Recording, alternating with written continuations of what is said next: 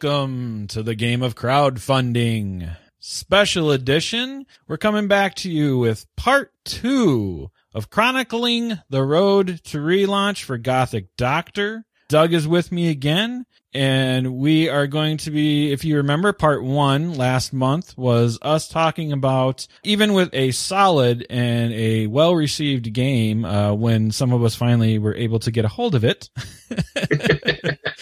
you know, a good game has issues as well and fights for its spot within the Kickstarter realm. So we are looking at, you know, the fact that Gothic Doctor was unsuccessful the first time around. Some of the lessons that Doug and John grabbed from Meltdown Games. We discussed those last time, what he felt kind of went wrong with the project, what they could have done a little bit different. So what we are doing this time in part two is we're going to start looking at some of the actionable items that John and Doug took away from the first Kickstarter and are now applying for when they launch this summer for Gothic Doctor. So, Doug. Yes, sir. Go ahead and uh, take over, sir, and let us know uh, how you want to run this ship today.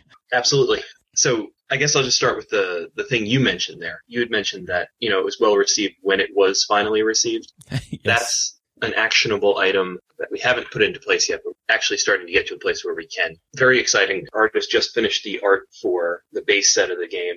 So we're going to get some copies printed off and get those out to reviewers starting, we hope, soon. We're thinking certainly by April, have those in the mail and ready to get out to people like yourself and other folks who might be interested in taking a look at it, uh, giving us feedback on it, uh, doing a review of it, that sort of thing. Yep. And then just for comparison's sake, uh, I think we talked about it a little bit last time, but like for us, for all us geeks, we ended up getting it and scrambling to try to get you a review a little more than I think that about the halfway point or beyond of the project last time. So this time yeah. we're talking about, again, you're talking about launching this summer, getting it in the hands of reviewers by Aprilish. Right. Definitely quite a bit different than last time.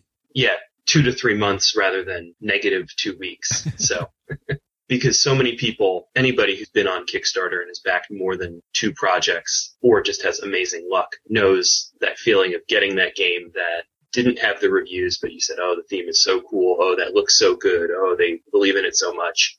And then it's just not what you were hoping for. And, you know, reviewers, I think, are important in that sense because they're the people who will tell you, yeah, this is, you know, what you're looking for. This is what it promises to be that delivers in these ways. And having that on the site to tell people, yeah, this is, this is for real. They actually have a game. It's not going to be a year before they even start sending it off to printers. They have their, their thing completed here and it's good.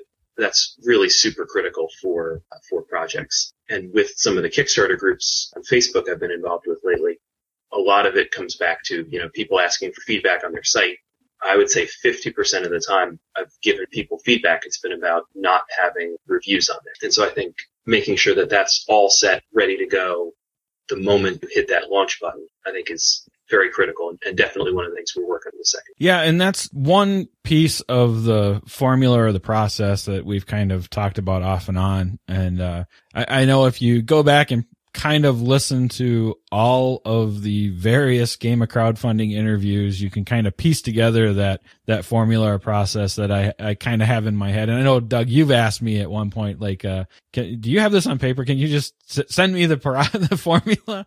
And, uh. I, I keep meaning to do that, but usually in conversation, we get through it. I do think, especially for unknowns, right? For, for independent designers coming in, even if this is, you know, it takes a while to build up that trust and that relationship with backers. So there are some people that can potentially put a game out now that may not need as many reviews. But there are two things. If you diverge wildly from games that you've put out in the past, mm-hmm. people are going to go, well, I know you, but I don't understand this type of game. Or there's the, I don't know you. I don't know your game. Who else can vouch for you kind of thing. And it is definitely one piece that I think can be fairly important at times. And that's not just coming from, I can look at your game. That's coming from, you need somebody it doesn't even necessarily have to be me. And I've said that several times. In fact, I think I told you that a couple times, Doug. It's like, you don't have to send it to me necessarily, but get a couple people, get X, you know, here we, we go through a, a small list of names, uh, pick one or two off of this list to at least make sure that they're part of your project. Right. Yeah. I mean, somebody like, uh, like, you know, Grey Gnome Games could put out something and people would know, given his great track record, that that's going to be solid. But, you know, Plus, as fast as he comes up and puts out games, sometimes it's hard for us to get a hold of him. right. The man is a machine. Yeah. I, I've said it before and I will continue to say it. Yeah, it's really remarkable. but that actually dovetails nicely into uh, another thing that we're hoping to put into action this time around. Getting people to give you feedback on your project before you put it out there. I don't think when we before we launched last time, there was the option on Kickstarter to send people the preview link to take a look at. But, you know, the, the hubris of youth, you know, we would have probably gone in the same way anyway. My wife's a, a librarian and she said, you know, three weeks before we hit the launch button, she said, I found this book in the library about what you need to do for Kickstarter. Do you want to read it? And I said, I mean, bring it home, but we got this. and looking it over later on, there was definitely stuff that you know, we, we could have done better at the time. And just listening carefully and critically to what people have to say about the project, about, and the project in terms of both the page and the, the, the game, I think is really vital. You know, more play testing, more feedback on, on every, the, the more feedback you can get, the better. You could take it, you could leave it, but then if you don't think something's a problem, but you have 10 people saying, this is a real issue for me. On our first project, we had a video and, you know, I was, I was happy with it. And you know, John is a video editor by trade, so of course it was, you know, solid. But a lot of people on those Facebook groups are saying, you know, well, I don't know how important a video is. I'm not, I'm just thinking of not doing. It. And I think if John hadn't been a video editor first time around, I might have been content to just say, oh, okay, fine. We're not going to drop the, you know, six, seven hundred thousand dollars, whatever it would be to get a really quality video done because I don't watch the videos. You know, they don't they usually don't catch me. The only times I've really watched them is when we were studying up for ours. But getting as much feedback as you can, which is something very much doing this time around, to make sure that the stuff that is an issue for us is also an issue for other people, or vice versa. The stuff that you know we say, eh, it's fine. You know, other people are also saying, yeah, yeah, that's fine, or saying, no, this is really a problem. Got to do X, Y, Z. Even if that doesn't matter to you as a backer, it matters to backers as Right. And I think one of the things that we've kind of seen on some of those conversations, because I know the most recent conversation you're talking about on that group, because we've both been involved in it, sure. is that uh, one one of the I don't remember who said it, but I think really one of the better ways to look at the video aspect of what we're talking about, and that was what does it hurt you for the people that say they don't look at the video to have that video there, but then for all of the people that say that's the first thing I check, it's there so, right. I mean, backers are all different as well. And even in there, even in that group, dealing with a bunch of people that one look at projects all day from a critical aspect, because that's what we're all asking them to do, right? I mean, that's right. part of what that group is for now is just, Hey, critically look at my project and tell me what I need to hopefully, you know, have a chance to be successful here. Yeah. But we all do it even in that group differently. And we've right. seen that in that entire thing. It was like, no, I do this, I do this. Uh, if you're word, if you, if, if you're visually attractive, uh, throughout the page, then I go back and look at the video. Or, you know, like I said, you've got 30 seconds to pull me in with your video and then I'll start looking through the rest of the page. I mean, there's all, all these different things. And I think I can't, again, I can't remember who said it, but that person summed it up really well in the fact that, you know, these five people above me that don't look at videos, is it going to hurt that your video is there? No, they're going to scroll past it. The five people right. below me that say that it's critical, those are the people you're going to lose if the video is not there. Right. And the other thing that I think you said, and we've kind of tried to hammer home off and on in different interviews too, is you're getting feedback, but it's filtered. You definitely have to filter the feedback. And one of the things you said, and I completely agree with, is, you know, if you've got 10 people telling you something, hey, this doesn't look quite right, you probably need to look at that. I mean, and end of the day, it's it's your project, and you need to be comfortable with what you put out. But if you've got ten people, that's a critical piece maybe to to take a look at, and that's where the the weighing of comments and the filtering and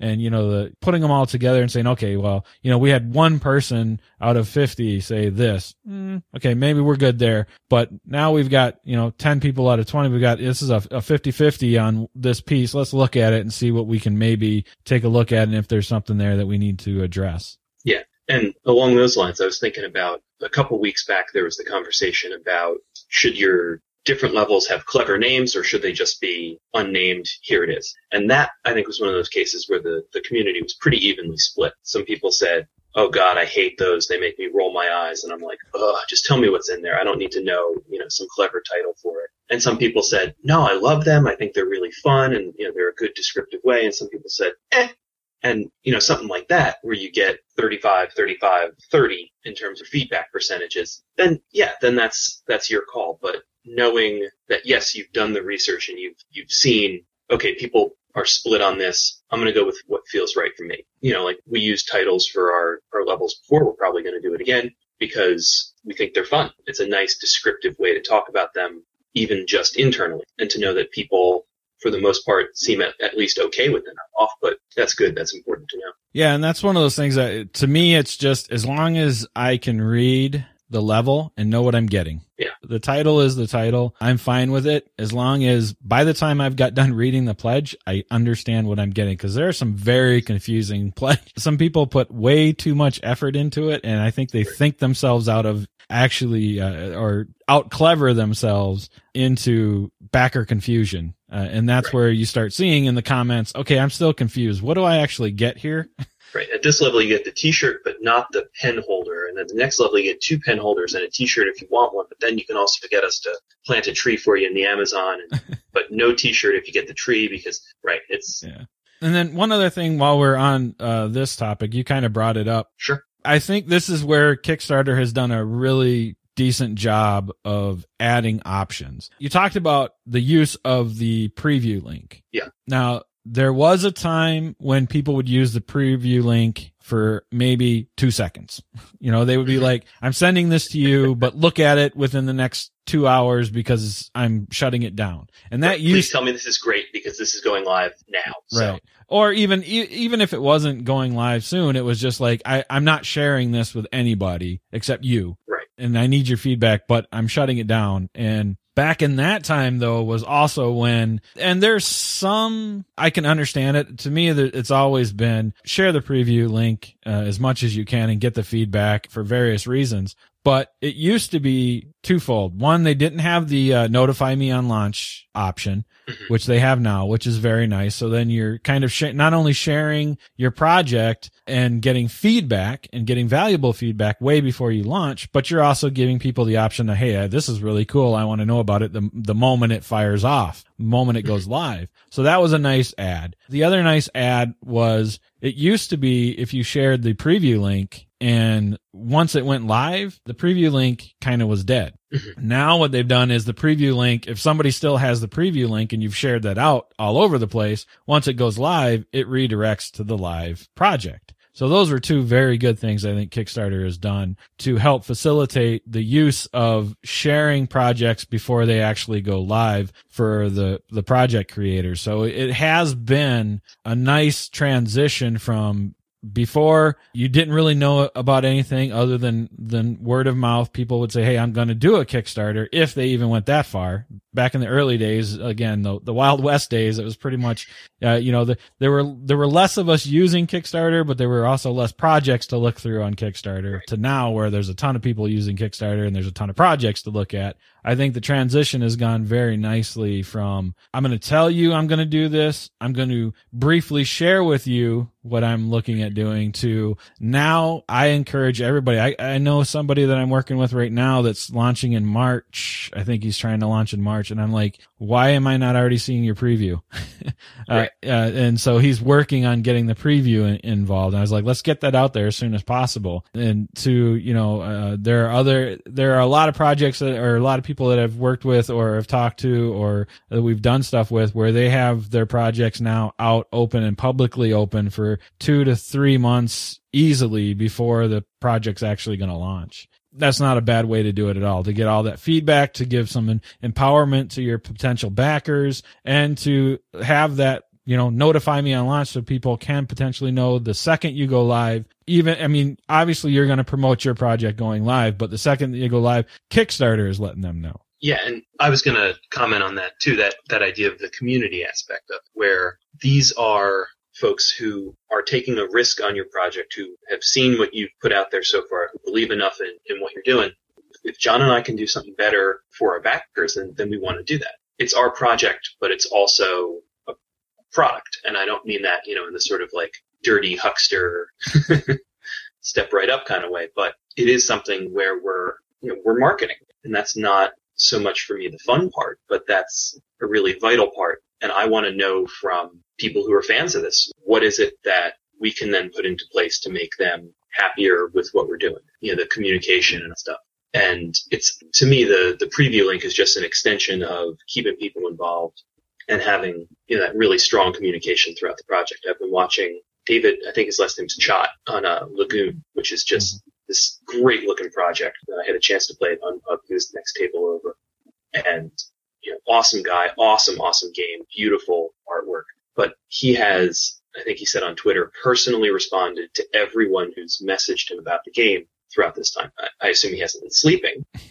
so I guess he got that superpower I want. But, you know, that's the way to do it. it. This is all about the whole Kickstarter philosophy, which I don't really think has changed over the course of, you know, all this booming growth there, is this idea of making sure that it feels like a community. It feels like a group of people working together to make these projects happen rather than just me coming on, selling you a product, you get the product, now go away. It's the bunch of us working together as a group to make these things happen. And I think the preview link really does a nice job of, of extending it into even before you hit that launch button. I like the aspect of, you know, you can't really think of Kickstarter as, you know, we've talked about before. One, you can't think of it as this is my marketing. Right. That just can't be. But not only that, I, I like kind of what you're talking about in the aspect of Kickstarter is a crowdfunding platform. And right what is crowdfunding? Well, I mean, you know, you're you're a crowd of people, right? You're you're asking total strangers at the time potentially mm-hmm. to uh, you know help me out with this with something that I really believe in. And what is one of the best ways to do that? Well, you can take that crowd, right? And I I almost think you should think of it more as community funding. Right. Because really what you're trying to do is you're not only trying to uh, say, Hey, this is a project. This is a, this is a product that I really believe in and I want to see come to the market. But you're also trying to say, Hey, come with me on this journey. Come with me and help me make this happen. And you're trying to get people to not only believe in your product, but believe in you to be able to produce that product. And right. one of the best ways to do that is really get into it from a community aspect. And, you know, that's, that's been, I don't want to say buzzword, but obviously that's something that I've talked about off and on and I firmly believe in, even from just the main podcast. I podcast for the community aspect of things and, and, what I'm able to bring to the community. And I think successful Kickstarters, especially from the independent side, you know, we talked about Grey Gnome games earlier and joked about, about that, but Jason has done a really good job of not only communicating everything he's ever done, communicating how things are going along, but just bringing people in and along for the ride. And that's that thing. It's like, come on into my community and let's, let's have a conversation about this. And that's what we're kind of ho- hoping and looking for out of Gothic Doctor uh, as well, right? We're like, come on into the conversation. Let's talk about Gothic Doctor. Hey, help us, help us make this happen. Uh, what's your feedback? What's going on? Here's what we've got going on. Here's, here's the new artwork, all that kind of stuff. And having those conversations build around the product that at the end of the day, you're not really going, Hey, buy this from me. You're like, Hey, here, here's our, here's our project. We look, we've made it kind of thing. Yeah. And I mean, that's why I, I really, I know I'm sort of far on the end of the Kickstarter spectrum here, but, uh, you know, I'm, I'm a very firm believer in asking for as much as you need and anything you make over that, funneling that back into making project as good as it can possibly be. You know, like what they're doing with uh, Draco Magi, where we were talking about there aren't going to be Kickstarter exclusives. There aren't going to be, we're not going to do a lot of those things that have become pretty commonplace there. We're going to be putting out, we're going to be giving you a really phenomenal deal on this game. And then we're going to make the game better if we get enough support. Right now, that's kind of the angle that, that we're thinking about taking Gothic Doctor, where it's not you know, it's not that way. You can get all these 12 exclusive cards that are never going to be offered anywhere else, but then six months later, oh my gosh, suddenly they're being offered everywhere else. Who would have thought? Where it's something where we're saying, okay, yeah, you guys can help us make this even cooler and even better.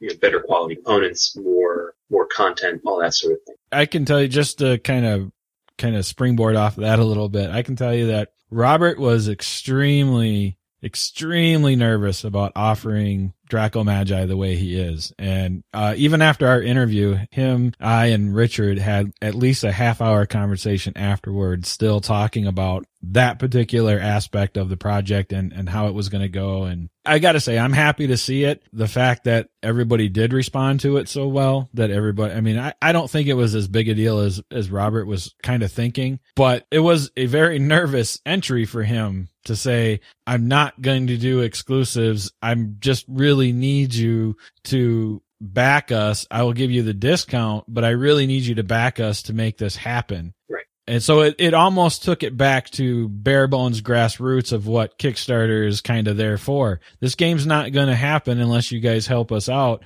And the game is beautiful the way it is. I, I, you know, I, I've, you might have kind of heard me. I, one of my questions now and that I've started asking is, is Kickstarter changing the way you're designing? Because right. everybody expects stretch goals and everybody's expecting these extras. And if you've already produced a game, you, you kind of are getting into this weird, am I giving you half a game and hoping I get to a whole game? Right. Uh, and I, I think that's a really slippery slope kind of area to get into. And Kickstarter is kind of changing that a little bit. I mean, it, it is making people, I've talked to people and they're like, yeah, you kind of have to think about, you know, I know I'm going on Kickstarter. So uh, what am I going to do here? I need, I need to have stretch goals. People aren't going to do anything with me if I don't have stretch goals, you know, that kind of thing. And so it's, it's changing the uh, landscape a bit of designing a game. Yeah. And I think it sort of varies game by game. You know, something like, like Lagoon, we are talking about that before. That I think is a really good example of a game that's I don't get the sense that it's been designed in order to have a ton of stretch goals and, you know, a bunch of stuff that he can just, oh, here's another tile, here's another tile, here's another tile, here's another tile. You know, people have been really clamoring for getting those bonus tiles in there. And he's been personally, I think rightly so, sort of hesitant to just start throwing everything in there. He's mainly focusing on the component upgrades part of it because this is the game. I really get the sense that Lagoon, as it stands right now, is the game he wants to have, and it's as it stands now, it's great. So I think though game by game things could be different. You know, for for something like Gothic Doctor, well, if you can swap out, you know, if people have the option of swapping out some patients, that's cool. One of my favorite games from last year is, I think it came out two years ago, but still, I got it last year, uh, Legendary, where what's so cool about that is you never play the same game twice. I've played it probably 20 times at this point because it's one of the few games I convince my wife to play with me all the time. You know, that's so great because are we fighting Mephisto or are we fighting Magneto or Loki or whoever? And that's one of those ones where nothing is harmed in the game by having more to go along with it. Right. And to me, I think Gothic Doctor falls somewhere in the middle there that it, it isn't a, okay, well, kind of start from scratch-ish kind of game like, like Legendary is. But if you wanted to play with, you know, certainly some of the stretch goals are going to be additional patients, right. but not to be in there all the time because the, you know, if you throw in, you know, if there are 12 legendary patients in there and you suddenly throw in 20 of them, those are much harder to treat. That's going to slow the game down. And so knowing that one of the things we spent this extra year really working on is getting the game to be tighter, to be faster paced, and be listening to some of the feedback people have given us about, yeah, it was good, but there were turns when I couldn't treat and those were frustrating. Trying to work on how, okay, how can we make that not the case? And with some of the revisions we've done, that's now the case. Adding too much stuff in as part of the, okay, every time you play, here's what we play with kind of game. That would be, I think, going the way. So to me, the, the question of designing with stretch goals in mind is more of, no, you design the game and then you say, okay, what's the best way for stretch goals to fit in? And so we've been, you know, really since we're moving out of the, now that the art's done, now we're moving into the phase of, okay, now we got to start thinking about, we're going to, you know, be asking our artists to do more art. What do we need? And that's, and now it's getting that we're starting to think really carefully. How can we have stretch goals? How can we have some stuff that people really feel like is cool and they want to, they want to get that stuff without diluting the game at all? Because that's, that's number one for us, top priority, the quality of, of the game we're done. There's a couple things I want to touch base on here, but one, it's nice. Again, we're talking about you guys are looking at relaunching this summer and you're having that conversation now. Mhm. You're having that conversation about what your stretch goals are potentially going to be, how they affect the game, and the fact that you are going to be asking for more art and knowing that up front because I think, uh, I think somebody just shot me an email here recently that said, Hey, I, I got another lesson that I just learned. Make sure that you know what it's going to cost to manufacture or not cost as far as money and time to Right. deliver those stretch goals because now I'm trying to deliver stretch goals that I promised and I didn't have them, you know, up front necessarily. So, you know, they, they added to manufacturing time and they added, you know, that all those little things that some people may not think about. It's like, oh, you know, and, and if you haven't thought of them well in advance, and I think you kind of touched on this last time we talked as well. If you're suddenly like completely out of stretch goals and everybody's yelling at you for stretch goals, Right. trying to think of something on the spot is going to do something to you. It's going, you're, you're, you don't have it already planned out. You don't have it factored into your manufacturing time and all that stuff. And of course, you definitely need to know, uh, is this going to do anything to my cost? I mean, you Right. got, you got to know that well up, up front. Even, even if you're well ahead of yourself and successful, it doesn't take much depending on how many, what you're adding to a game and how many you have to print then. You also have to look at, okay, is that adding anything to the cost of shipping and all of, all, there's a little snowball effect that can potentially happen if you haven't thought of it ahead of time. Right. Then the other thing I kind of wanted to touch base on real quick is I'm not against stretch goals. I'm not against things that get added to the game. In fact, I love them, uh, if they're well thought out and work for the game. But what I am kind of against, and I've, I've said this once or twice before, but I, I've recently just saw it and, and Doug, you might have, I don't know if you've been part of this conversation. There is somebody that was looking at canceling their project and they were only five, six days in, something like that. It was a short amount of time. They still had almost the entire month left and they mm-hmm. were almost at their amount that they wanted. But they weren't at their first stretch goal and they made the comment, we don't feel it's worth it until we hit the stretch goal. And then my comment back was, why wasn't that what you were looking for for funding then? So things like that, that bothers me. I don't like, I really dislike the idea of lowballing what you need and hoping you stretch into what you actually thought you could produce or what you want to produce.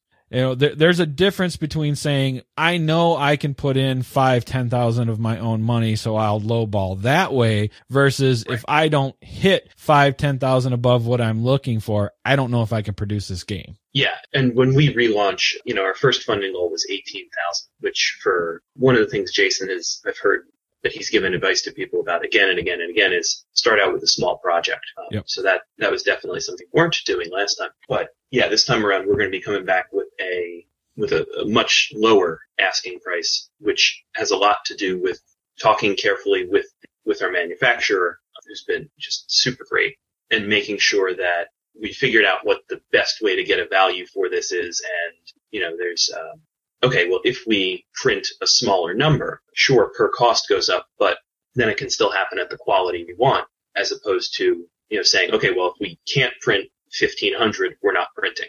This time around, we're at a, okay, well, we have to print 500 and having the year to really think about this and, and think about it and talk it over with our significant others and say, you know, yeah, this is something that is important to us and we want to be ready to put some of our money into it if need be. That's going to allow us to have more modest funding goal without sacrificing anything for the backers. They'll still get actually a better version, I think, of the game than they would have gotten last time. It is fewer cards, but by having fewer cards, I could totally geek out about probability. I'll try not to. you know, having fewer treatments in the deck and having fewer patients actually makes it more likely that you'll be better able to treat because probability blah blah. I'll cut off the rant before it really starts. and so between us realizing that that was the way to go with it, and it's not it's not an astronomical number. It's probably 20, just 20 fewer cards. Just that small change of having instead of, you know, we cut out some action cards that were overpowered. We cut out, we're going to have five treatments in, of each treatment in the deck instead of six. That makes the game better, but it also, you know, the, the side effect is that it helped the lower cost, which is cool. You know, it's just sort of a win-win in the case, but keeping the focus on the quality of the game. And while I'm on the topic of tightening up design, that's another thing that we're really going to be pushing now that we have this done, making sure that we've gotten it play tested by as many different people as many times with as many little small variants as possible. you know, we're, we're turning over some design ideas that we think without adding components in most cases or with adding very, very few components could really make this something play it different ways with the same set and appeal to different people. Know, one of the things I like about the game as it is, is it has that feeling of, you know, one of the design ideas that we were working with when they had this was rummy. You know, that, that idea of the set collection and different things can work in different sets. But rummy has a lot of luck built in. And for me as a gamer, I tend to be okay with luck in the cards. For some reason, I'm less forgiving dice, but I don't know why. But, you know, for a lot of gamers, they want to be able to say, no, I, I want this to be all strategy. And so thinking about ways to, to work on that and to make game played with the, you know, same cards that could be more strategic. And we have a couple good ideas, but we've got to, you know, we've got to get them play tested. And so we're not ready to make any, you know, huge big play testing announcements yet, but, uh, we have a couple ideas that we really like and we just need to make sure we can, you know, make those happen. Next time I'll, I'll be able to give you details on that. So. Okay. And then I think, uh, we're kind of hoping maybe next time. I mean, it, it, it, it's all boils down to when it actually happens. But one of the big things we kind of pointed out on the last time we talked was the shipping aspect, especially international shipping and making oh, sure yeah. you understand that ahead of time. And I know, uh, Doug, from our conversations, that's something that you're still actively pursuing and mm-hmm. looking into. And I know we had a couple conversations about, uh, you know, a handful of options. Uh, and I know you're still looking into that. So we're not at a point right now where we can really discuss your solution for the international shipping idea other than the fact that it is something that you are actually looking into actually researching. It's not something that you're going to go into the Kickstarter and say, "Hey, we'll figure this out after we see how many international shippers we have, backers we have." Right. Oh, there were seven. Well, we'll eat that cost. Oh, there were 400. Oh, yeah. And, well, looks like it's poverty prison for me. So yeah. From my perspective too, just uh, so uh, I don't know if everybody understands, especially if you haven't gone through the Kickstarter process or you're not shipping stuff on a regular basis or whatnot. Our most recent contest that we finished off, one of our winners was in Singapore. I just spent 40 some dollars to ship one package that was a pound just a pound to Singapore to make sure this person got their prize. And so that's the kind of stuff we're talking about. I mean, that's, that was me one time, one shot doing it. And there may have been some less expensive ways to probably get around it. I, I did get a little bit of a discount to do it. And so I was sitting at $40 with a discount. And obviously I'm not bulking it either. So I might get, you know, you might get some bulk save, but those are the kind of things we're talking about. You don't want to go in and go, Oh crap, 40 bucks. And now I've got, you know, 10, 20, 40 backers that that's going to potentially happen with. You want to know that up front and you want to mitigate that as much as possible up front because one of the very first things that you're going to hear, uh, no matter what is, well, the game costs this and my shipping costs this. I can't justify that. And there's only so much you can do, but if you can do your homework up front and offer it as inexpensively as possible while not costing you to send games, you know, that's a plus for your project overall. Yeah. And like you said, we're still researching this, but for people who may need the information sooner, Ship Naked by, uh, which has just such a delightful, by Game Salute is looking like a real strong contender for, uh, for being able to handle this sort of thing. Especially because, uh, and you know, like you pointed out, I'm still looking into this. So if I get any information wrong here, it's because I'm in the early stages of this the issue of, of customs fees for international backers has been something that has been a serious problem. And there was, uh, for our first project, there, or first run through of the project, there was one place for international backers that was looking like it would be much less expensive. But then John talked to a friend of his who had a friend of his, so a friend of a friend, who had something shipped to him in Canada. And when it arrived, he couldn't get it unless he dropped 30 bucks on the, on the tariff fee or whatever it was exact. And so that, you know, just immediately for us was a no. I mean, we're not, this isn't a, okay, well, yeah, tack on $20 for shipping and then they're going to tell you 30 more dollars, but you know whose problem that is? Not ours. That is our, that's, that's hidden fees and those are, those are bad. But from what I've read about Ship Naked, they're able to ship things over in bulk and uh, offset the fees that way and then ship them from within the, I think from the UK, which is within the EU in order to make those projects EU friendly. So we're definitely shooting to have a very EU friendly project this time around since you know the game takes place in London. Gotta yeah. Gotta install that. Looking at the ship naked stuff from Game Salute is uh is one viable option. That's one I know you and I had talked about a little bit too. I think, uh, from what I understand too, and, and of course you're going to do way more research on this than I will. I, I know, I know enough to be dangerous, I guess, and to point you in the direction but the fact that it, it may not cost you per se that much less because you do have to ship a pallet or however many you need to over to right. the UK. But where, where the nice savings is, is you potentially one, they, they can do it fairly inexpensively out of their warehouse in general. But yeah, you save the, like the VAT tax and stuff for your backer. So your backer knowing that they potentially don't have to spend the VAT tax and, uh, they can get uh, the end result shipping maybe a little bit cheaper, has it more, like you said, EU friendly to the point where, well, now this is something that I can put some money down on and you can potentially have more than EU or UK backers and, and whatnot. So yeah. you can potentially get more backers because of that, even though, uh, there might on your end as, as the project creator, that might not be less expensive to do the overall shipping because you are kind of drop shipping that pallet or whatever over there. But having more people put in for the project and put in for the cost is definitely outweighs that when they don't have to worry about the VAT tax and all that good stuff. Yeah, for sure. So uh, one of the other things, and I don't know how much we touched on this last time, but especially with John coming from a from a you know, video editing perspective and sort of the visual part of things, with not having that clear plan going in of what was going to happen, you know, each week and what our stretch goals were going to be, all that stuff.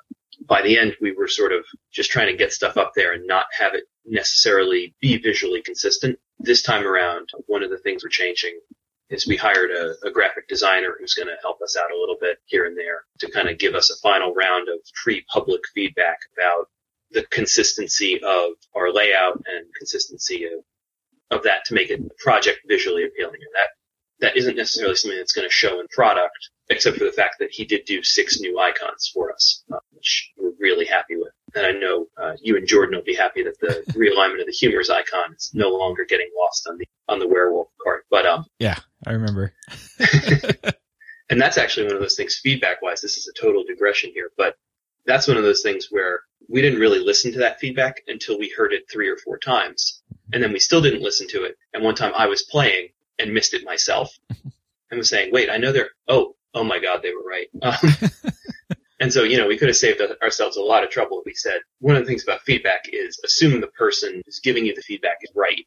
Think about it. And then if you are really absolutely 100% sure they're not, then okay, that's one thing. But given the benefit of the doubt, assume, yes, this person is correct. That, that sort of, but I digress. So more sort of graphic design consistency across the uh, the page just to have it be, you know, since it, it is a marketing, um, in some ways, it, it isn't your marketing, but it is, if we can put together a visually appealing Kickstarter, well, I mean, that shows that we've got our stuff together more so than here's uh, something we did in, you know, word art because we wanted to get this up here real quick. I think our biggest offender last time was the, the table of stuff that you get, you know, that you get at each level. And that wasn't consistent, as consistent as we wanted to be with the, uh, the overall feel of the page and making sure that, you know, it all feels cohesive, it feels coherent is a small thing, but I think it's a big thing, especially when people are going to be buying a product where graphic design is so very important. I agree with you. I think it's, it's kind of becoming, it actually is kind of in that process slash formula thing again, where the days of just a wall of text I mean, you don't necessarily have to go out and spend a ton on the graphic side of it, but even right. if you can just break up the text and be consistent about it, like you said, and I think a huge draw is, uh, to a lot of backers, visually show me what the pledge levels are. I think right. that's, I think that's become huge. I, and again, we talk about going through and if I can read the pledge level and understand what it is, if I can't read the, if I, if I have any question coming out, it's nice to see that visual representation, uh, on your, on your page as well. But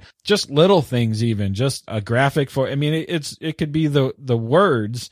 Here's a header for, you know, reviews. Mm-hmm. but having that visually set off a little bit other than just saying uh, or typing the word review and bolding it and then continuing on it's just that that breakup in the page has become kind of important i mean it, it sounds a little silly maybe but again i do say quite a bit that the Kickstarter is not your marketing. Uh, but I also do say it's, it is a portion of your marketing and it definitely is. I mean, once people hit there, you've got to sell them on it. And you kind of want it to be, wow, this is awesome. This is, this, let me tell other people about this. You want to do the majority of your drawing in outside of Kickstarter. But once people are there, you want them to help drive people to the Kickstarter. And part of that is the visual appeal. Yeah. And now that we're working with this graphic designer who, you know, we're, I'll be honest, we're not paying him that much. He's my brother-in-law. One of the things that he was really stressing was this idea of, you know, limiting the number of fonts you're using. You don't want to make it look like, you know, your font drop down menu threw up on your Kickstarter. I um, like that. yeah. That the, the magic number, uh, and I'm the advisor for my school's newspaper, so I've actually heard it here too. I just didn't put two and two together. You know, you want probably no more than three, definitely no more four different fonts on each. Um, you know, that if people are looking at that, you know, it's going to be like looking at that horrible ransom font where it's, you know, it looks like just a bunch of letters cut out. And so a font for your, for your headers, um, and then a font for, you know, the, the regular Kickstarter font, and then maybe another flavor font for something else. But, you know, for that, there's really no reason to go overboard about, you know, different fonts and different colors. That's another big one. You don't need a Skittles bag on your, on your Kickstarter either. You just need to have, you know, a couple emphasis colors, uh, all that sort of stuff. Certainly people can expect to see a more visually coherent Kickstarter once this time around. Okay. Well, I see we're getting close to an hour here, Doug, that we've been yeah. talking. Believe it or not. so do you have uh do you have anything else? You have uh, any really strong important ones that we need to make sure we get in? Uh geez, I'm sure I'm forgetting some and we'll hang up and I'll realize it. Uh, well, that's the beauty of this. We're doing it monthly, so that's true. we can do a part uh, part 3. Well, we will be doing a part 3, but we can uh, definitely carry over topics if we need to. Yeah, I think I think that's everything for now, certainly. And if you know if anybody's listening and says like, "Oh, they didn't talk about this," you know, please tell me, and I'll you know tell me on Twitter. I'll write it down in my little notebook here. I'll make sure part three we talk about. Yeah, I think that's I think that's everything. All right. So where are they telling you on Twitter? They are telling me Meltdown Games at Twitter, all one word, or they can uh, email us info at meltdowngames.com. And while they're at it, if they want to check out the website, they can do that. We'd love to hear some feedback on that. We're doing some, a uh, little bit of redesign there too. And yeah, either one of those two places would be a great way to reach us or on the Gothic Doctor Facebook page. Give that a like. So. Okay. And I'll uh, include all those links in the show notes, of course, so you guys can check that out and of course uh, offer any feedback. And like doug said if there's any suggestions if there's something that you want to know uh, about maybe you haven't used kickstarter yet and you're thinking about doing it and you're listening to uh, these road to relaunch uh, episodes, or if uh, you're looking at relaunching, or there's something that you want to share as well, or or uh, have us cover, go ahead and offer that feedback. Uh, go ahead and give it to, like you said, give it to Doug. Doug will be our our uh, person of contact for this particular one because we definitely are are doing this from a Gothic Doctor focus. But all of those things that you guys are either thinking about or had problems with, if you were on Kickstarter, Doug and John are definitely going through it as well, and they're more than happy to share.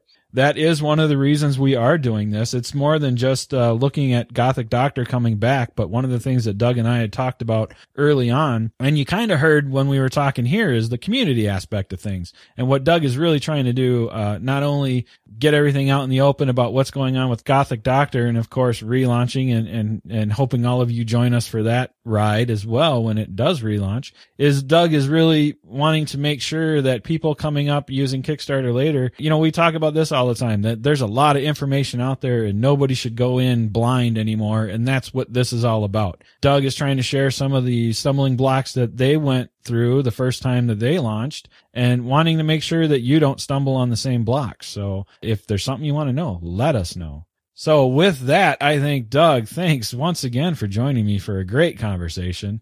Absolutely. Thanks for having me. Yeah, it's always a good time when we get together and have these conversations and, you know, uh, keep giving me crap on Twitter as well, sir.